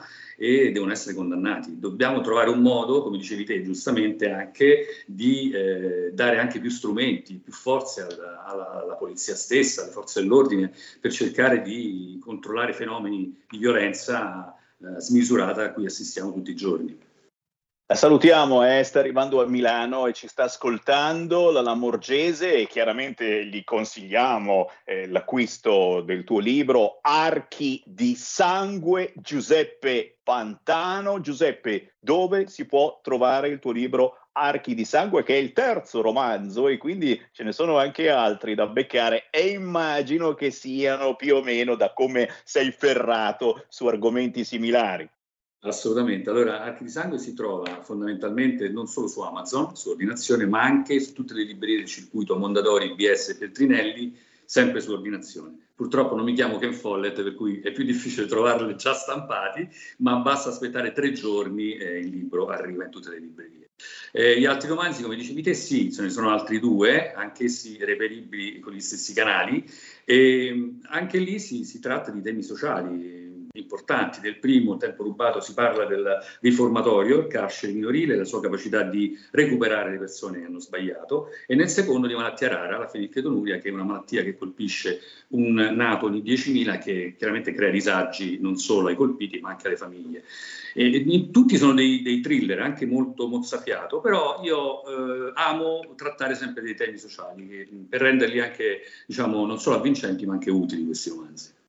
Bravo, bravo, davvero importante essere avvincenti, ma ricordare anche quelli che sono i problemi che stiamo vivendo. Archi di sangue, l'ultimo libro di Giuseppe Pantano. Grazie Giuseppe, buon lavoro e restiamo in contatto, dai. Grazie a voi, buona, buona, giornata, arrivederci, buon lavoro. Grazie, grazie. Giuseppe Pantano, lo scrittore del lunedì e gli ho risparmiato a Giuseppe ciò che mi state scrivendo tramite Whatsapp al 346 642 7756, sempre a proposito della Lamorgese, ma ce l'avete con lei oggi? Perché arriva a Milano dopo più di un mese dal Taharrush Gamea, ma era impegnata, dai, Lamorgese sbaglia tutto ma resta al Viminale, più che responsabile, è diventata testimone di disastri gestionali, come l'assalto della CGL a Roma, ricorderete, lo sbarco continuo di clandestini con centinaia di morti,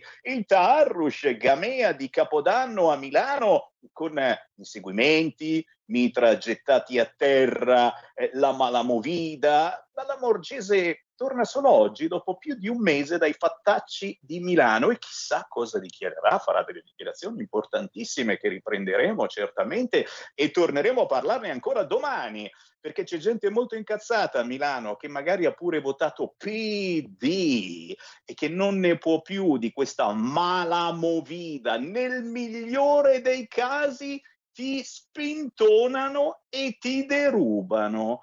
Però è grave la vecchietta di 90 anni che l'altro giorno è stata presa a pugni. Ragazzi, non si va più avanti in questo modo, non si va più avanti e penso che la Lamorgese forse eh, dovrebbe dare delle spiegazioni un po' più importanti, ammettere il fallimento e magari dimettersi. 0266203529, chi vuole parlare con me? Pronto? Sì, pronto? Eh, buongiorno. Ciao. Sì, ciao Semi, però ti sei dimenticato che la Lega è da quasi un anno e mezzo eh, al governo, quindi abbiamo il solito Molteni, tutta quella banda che eh, purtroppo eh, sono diventati poltronari, ma guarda che le più grandi merdacce adesso sono diventati leghisti perché a Trieste eh, il consigliere della Lega ha chiamato la polizia perché un suo collega non aveva il Green Pass, quindi non meravigliamoci, attenzione, quindi mh, ricordiamo anche questo. Ciao. Grazie, grazie, grazie. Colpa di Molteni, ve l'averavate dimenticata, eh, questa cosa. Colpa di Molteni. Mamma mia, quanti WhatsApp al 346 642 7756. Fammi vedere. Sammy Sanremo è diventato inguardabile. Io amo la musica tutto tondo, ma qui di musica è rimasto veramente poco. È diventata una passerella di radical chic, buonisti, gender che a me fa schifo e mi vergognerei a trasmettere nel mondo questo vomitevole obrobrio. Ci scrive Pino. Per Mahmood hanno fatto un mamhur e, c'è poco da ridere, ragazzi. E cioè, a Milano, a Milano è, è ossequiato Mahmood, eh, gli hanno fatto un murales in zona Navigli. Ora spero sia volato via con il vento, però, ragazzi, oh, non toccate Mahmood ai milanesi. Ciao Sammy, è bello risentirti qui su Radio Libertà. Non è che ci stiamo democras- democristianizzando. Anche la DC nello stemma c'era, nello stemma c'era scritto Libertas. Oh, oh, oh, non scherziamo, eh, non scherziamo. Il centrodestra va rifondato, ma non scherziamo. Viva potere al popolo e forza Lega, Stefano dall'isola d'Elba. Grande Stefano. Semmi questa situazione con la Meloni potere al popolo l'aveva prevista da tempo. Io ho due amici che mi hanno detto basta Salvini, noi voteremo la Meloni. Per parte mia gli ho detto auguri, ma non per idee preconcette, ma perché le idee centraliste non sono dalla mia parte. È vero Mario, eh? eh Sammy Varin lo aveva previsto, Mago Varin lo aveva previsto, la Meloni gli vogliamo bene, ma quella è centralista tanto. E voi ci state cascando nel centralismo della Meloni. Voi che dite non voto più Lega, voto la Meloni. Digli alla tua ospite che per avere, chiedo scusa, la fiducia, la fiducia del popolo i politici devono promettere qualcosa, ma qui c'è poco da offrire e gli unici soldi che possiamo offrire sono quelli del PNRR, che sono un cappio al collo. Il Papa da Fazio non ci posso credere. E perché no dalla De Filippi a chi lo ha visto? Rachele, Bravi, bel programma Giuseppe da Como. Grazie Giuseppe, caro Semmi. Bene hanno fatto questi immigrati di seconda generazione a raddrizzare la schiena ai conigli con la pistolina. Questi sceriffi fanno gli spavaldi con gli studenti o con i lavoratori Novax che scioperano, però scappano e chiudono gli occhi davanti ai vandali. E caro Ferdinando, eh, eh, la polizia risponde agli ordini e gli ordini sai di chi sono. Non è vero che su Trieste è stato uno della Lega, l'interessato ha detto uno di Fratelli d'Italia. Va bene, chiunque sia stato, ragazzi, eh, la stiamo menando un po' troppo con questo Green Pass, no Green Pass, sì Green Pass. Eh, forse magari la finiamo adesso perché eh, hanno avuto quello che volevano. Ci hanno fatto litigare, ok? Ci hanno fatto litigare. Il potere ce l'ha ancora uno che si chiama Speranza eh?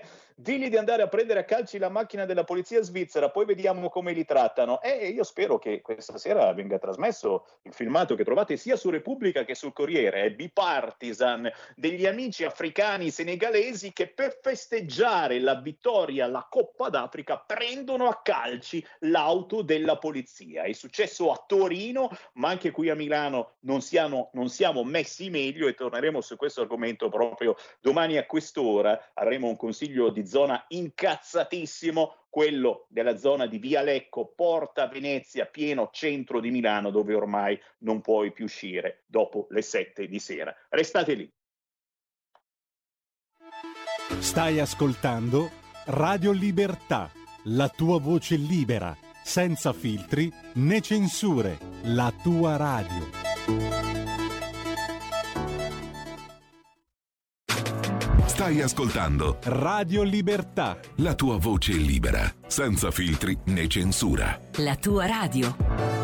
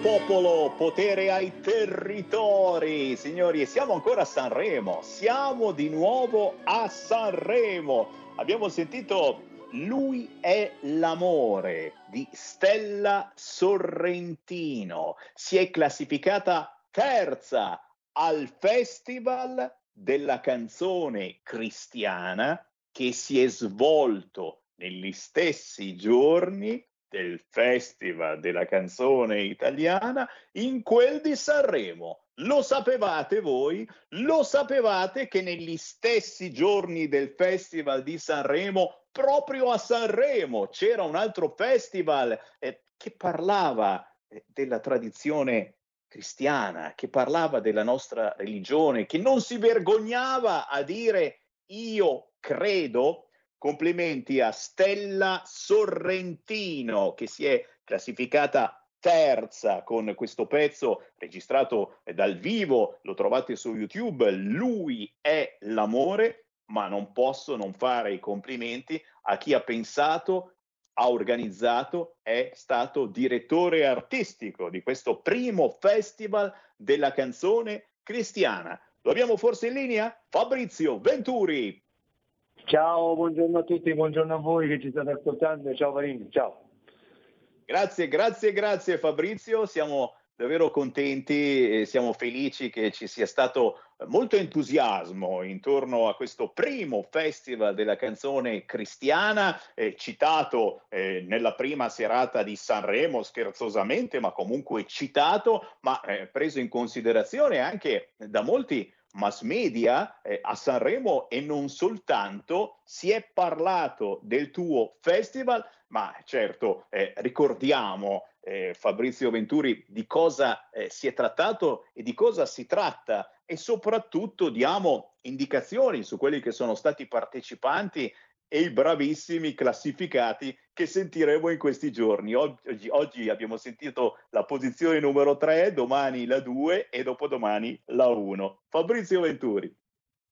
Sì, cioè, vabbè, eh, allora, è stato un trionfo, è stato veramente un grande trionfo. Io mh, ci speravo, speravo nel successo, ma un trionfo lo vedevo lontano.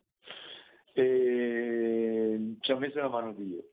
È vero, primo- la prima serata, dopo dieci minuti dal suo ingresso Fiorello, Fiorello ci ha nominato. E Fiorello ci nomina in che maniera? Come lui è abituato a fare, come tutte le cose lui le, le- le tratta così. Per, per cui essere già passati dal teatro dell'Ariston prima serata, eh, insomma, noi avevamo ancora da entrare in scena, perché noi siamo entrati in scena il giorno venerdì, per cui tre, per cui già lui ci ha fatto questo scivolo e questo è stato un grande onore, è stato carinissimo e io lo ringrazio veramente, veramente di cuore.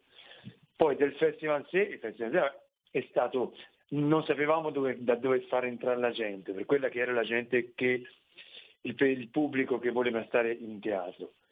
Ma la cosa mh, grandiosa è stata la, la- la valanga, lo tsunami di, di- di- di- di- messaggi arrivati a Radio Vaticana. Radio Vaticana che è la, la radio ufficiale del festival, vabbè sono arrivati a tutti, ma Radio Vaticana in particolare perché lei era la radio termometro, perché essendo quella, quella ufficiale. È stato fatto un sondaggio anche scherzoso, non ufficiale perché la giuria che, che- che- che era ehm, adibita a, a- a- a- solamente la giuria adibita a esprimere giudizio per quanto riguarda le, le premiazioni, ma am- abbiamo voluto fare anche un piccolo sondaggio e che poi non è stato piccolo, perché sono arrivate una cosa come più di 10.000, di 10.000 eh, votazioni. E diciamo che erano più o meno in linea con quelle che poi mm, si è espressa la, la- giuria. Per cui eh, primo fra Vinicius, secondo Shock e terzo appunto la Sorrentino. Mm, Fra Vinicius è un grande, un grande, a parte un gran- una grande voce, ma anche un grande, un grande personaggio, un grande personaggio e una, una canzone che ci sta tutta dentro. Shock è la rivelazione, sia per, la per il suo passato, per la storia, per come è arrivato a Dio, per quello che racconta, come lo racconta e chi è lui. Eh, Shock è la persona che, l'artista che se lo vedi, tutto fa pensare all'infuori che la persona che va in chiesa dalla mattina alla sera a pregare. Cioè, ecco, adesso, prima era un'altra cosa, proprio completamente l'opposto. Per cui il festival ha vinto, ha vinto la Sorrentino, la Sorrentino per grande canzone, grande canzone, grande cantante. Per cui ecco, il, podio, il podio è, è- è- stato occupato da queste tre singolari situazioni che ci stanno dentro tutte alle grandi.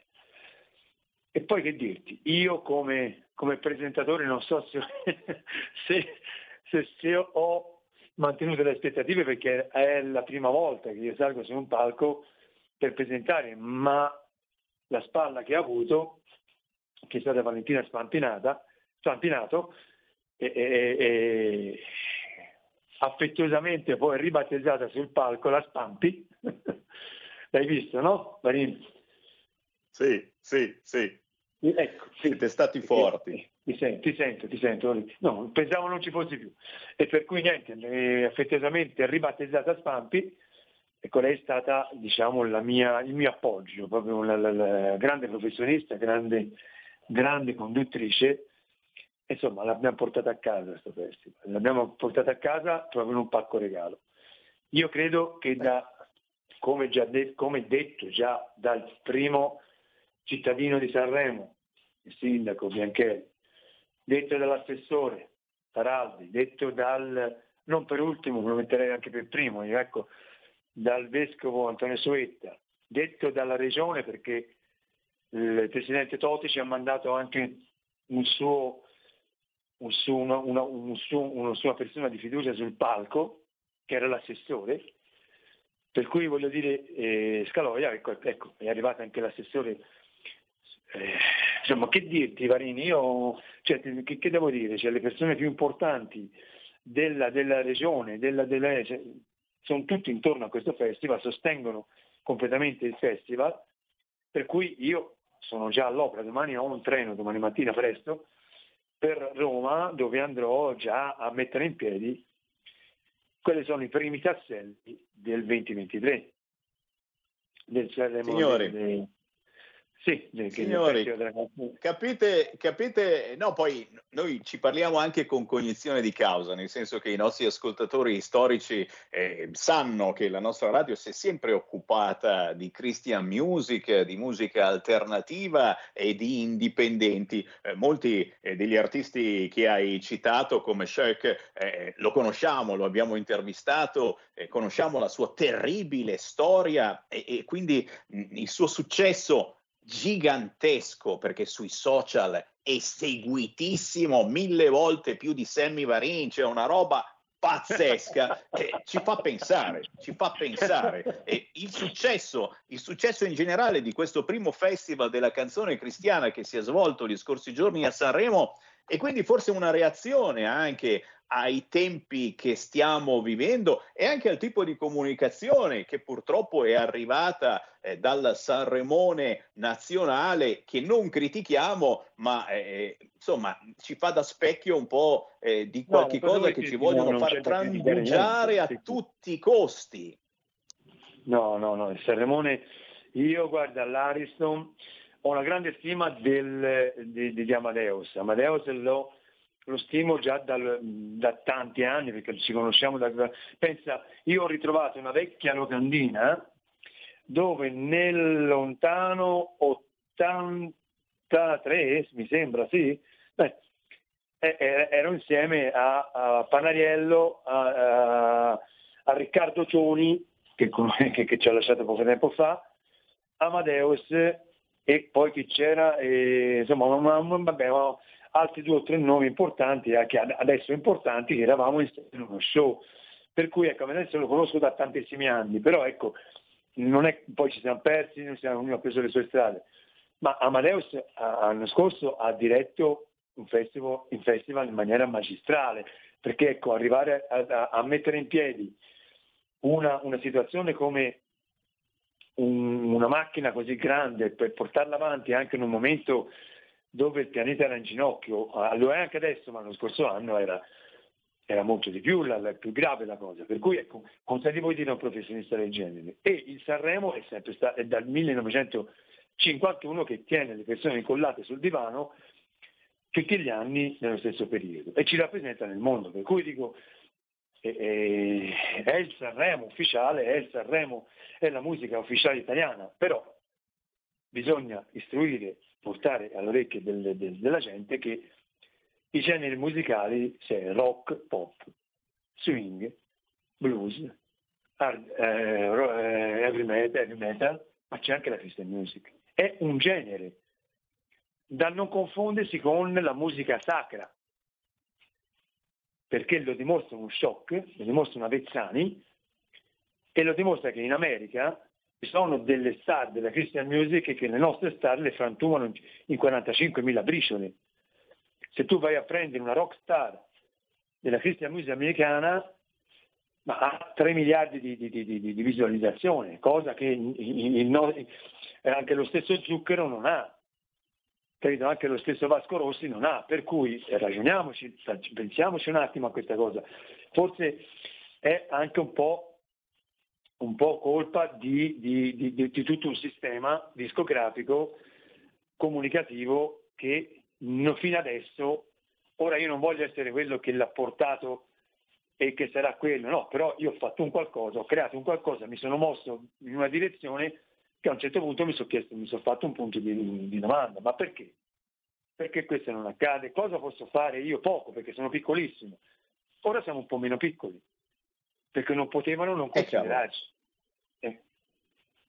E cavolo, e poi ve l'ho detto, la gente si sta risvegliando e sente determinati argomenti che arrivano eh, dal. Festival di Sanremo e dice ma perché mi vogliono imporre eh, questi eh, modi di vita, chiamiamoli così, a tutti i costi. E qui ci fermiamo, qui ci fermiamo, ma torniamo, torniamo magari nei prossimi giorni a fare 5 minuti su questo argomento perché secondo me è importante ed interessa i nostri radioascoltatori. Per il momento diamo appuntamento proprio su internet con il primo festival della canzone cristiana Fabrizio Venturi, dove possiamo trovare un po' eh, gli artisti e, e immagino anche eh, quella che è stata la ripresa di questo evento importantissimo. Se ne è parlato, ma troppo poco e quindi noi ne parleremo ancora. Dove vi troviamo sui social?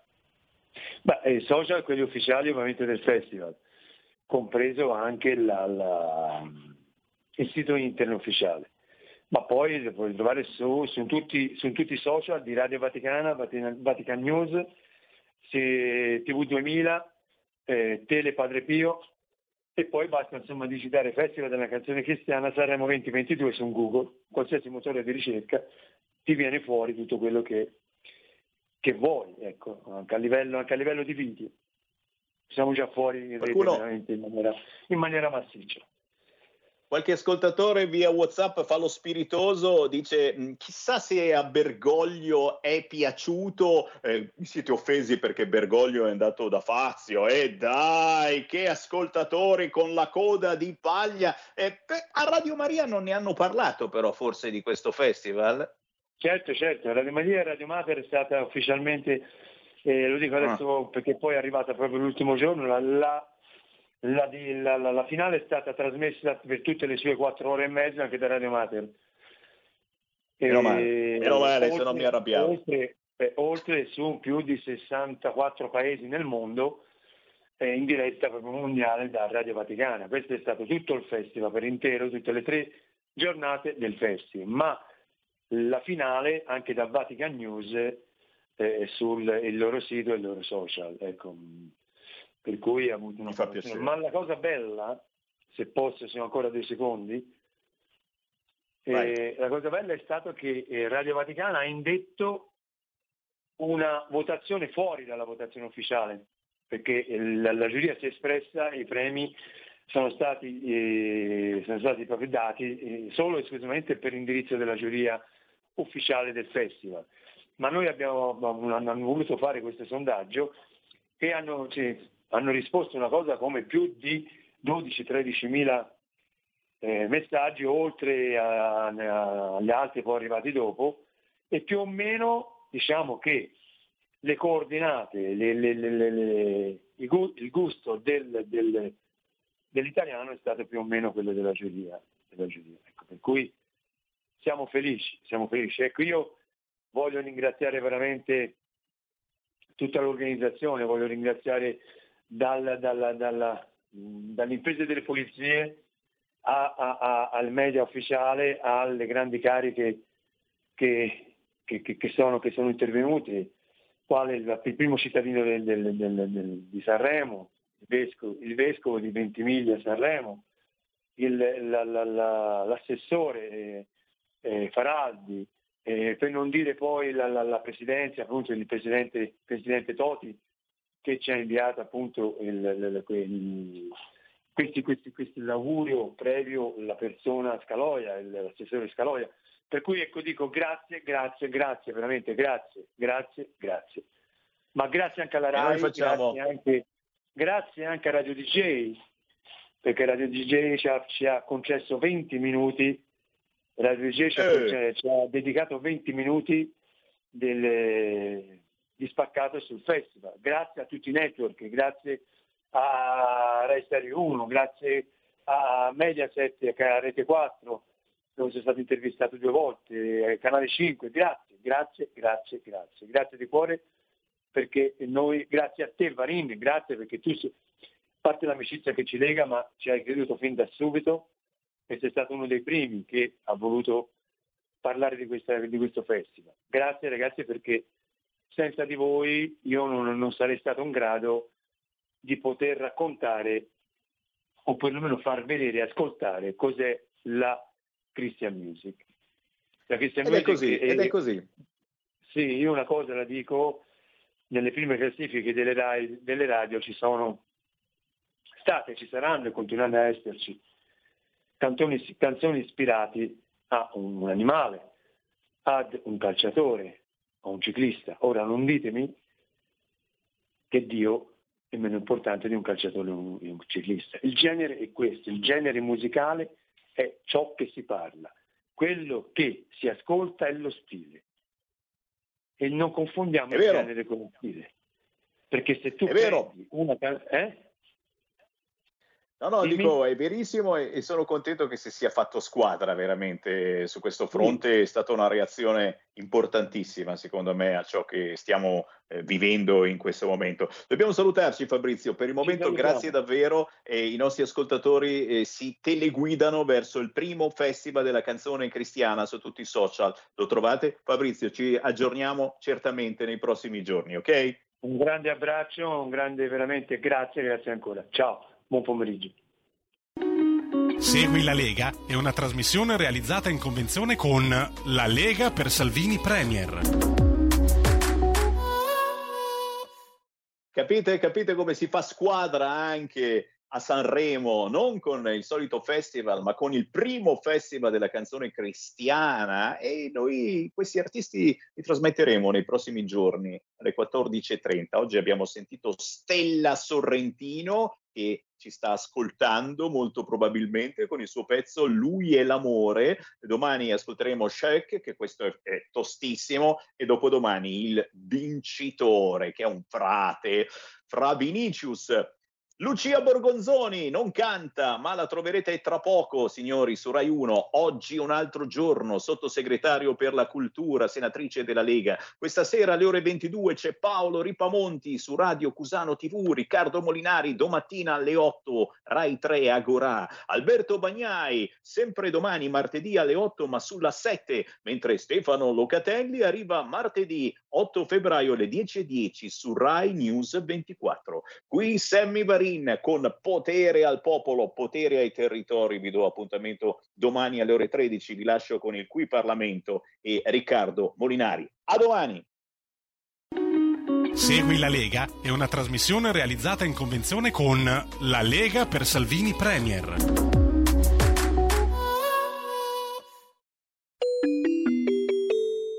Qui Parlamento.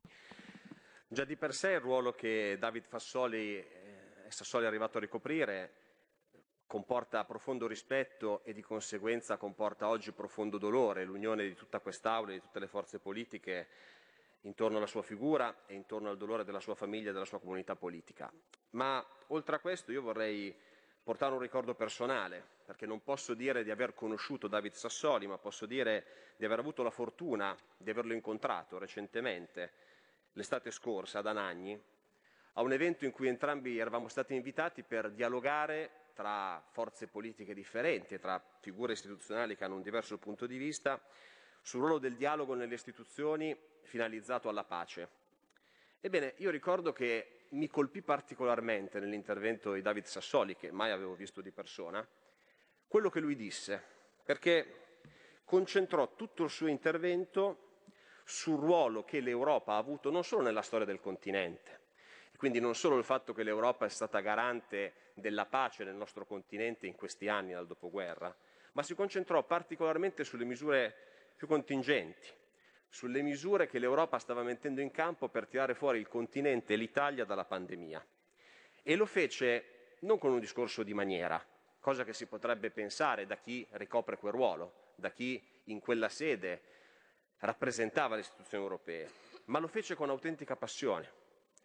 Intervenne parlando della svolta green, intervenne parlando del recovery plan, intervenne parlando del debito comune europeo e lo fece credendoci, lo fece convintamente, lo fece con l'idea che davvero l'Europa stesse facendo qualcosa per migliorare la vita dei cittadini e per tirarci fuori dalla pandemia. Ebbene, è noto che il gruppo che mi onoro di rappresentare su quelle misure ha manifestato anche in quest'Aula, nei tanti dibattiti che abbiamo fatto, sicuramente minore entusiasmo.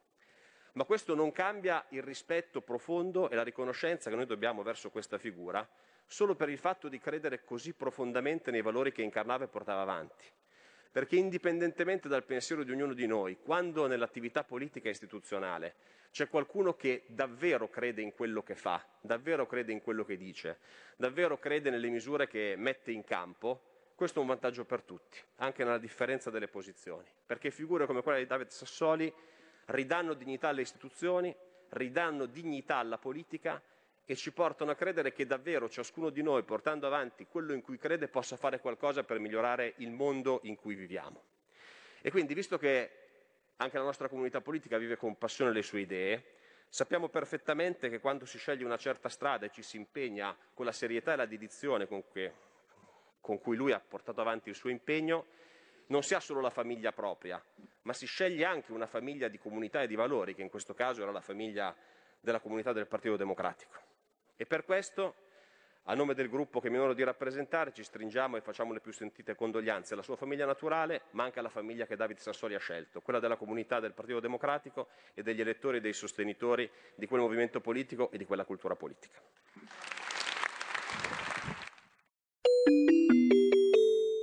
Qui Parlamento. Avete ascoltato Potere al Popolo.